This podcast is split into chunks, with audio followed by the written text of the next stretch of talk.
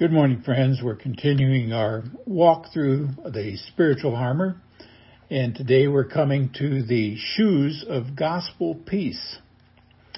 For 37 years, David uh, Guralnik served as editor of Webster's New World Dictionary.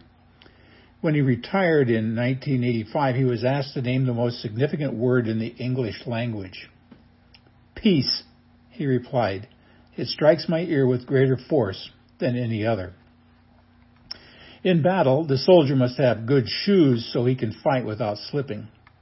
The shoes give him a solid foundation. When Paul speaks of the gospel of peace, he means that the gospel itself is the only true source of peace. Because of Jesus, we now have peace with God. Romans 5:1 tells us that. And we have the peace of God.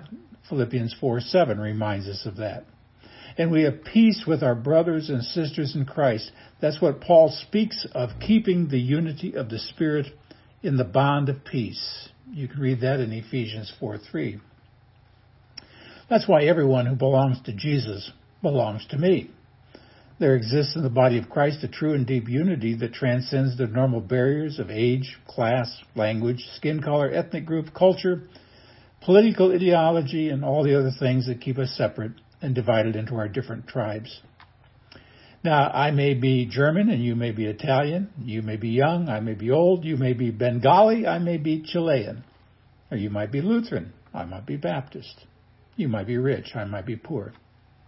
See, we could make a long list of all the differences that separate us on the earth. We're all naturally like to be around PLU, people like us.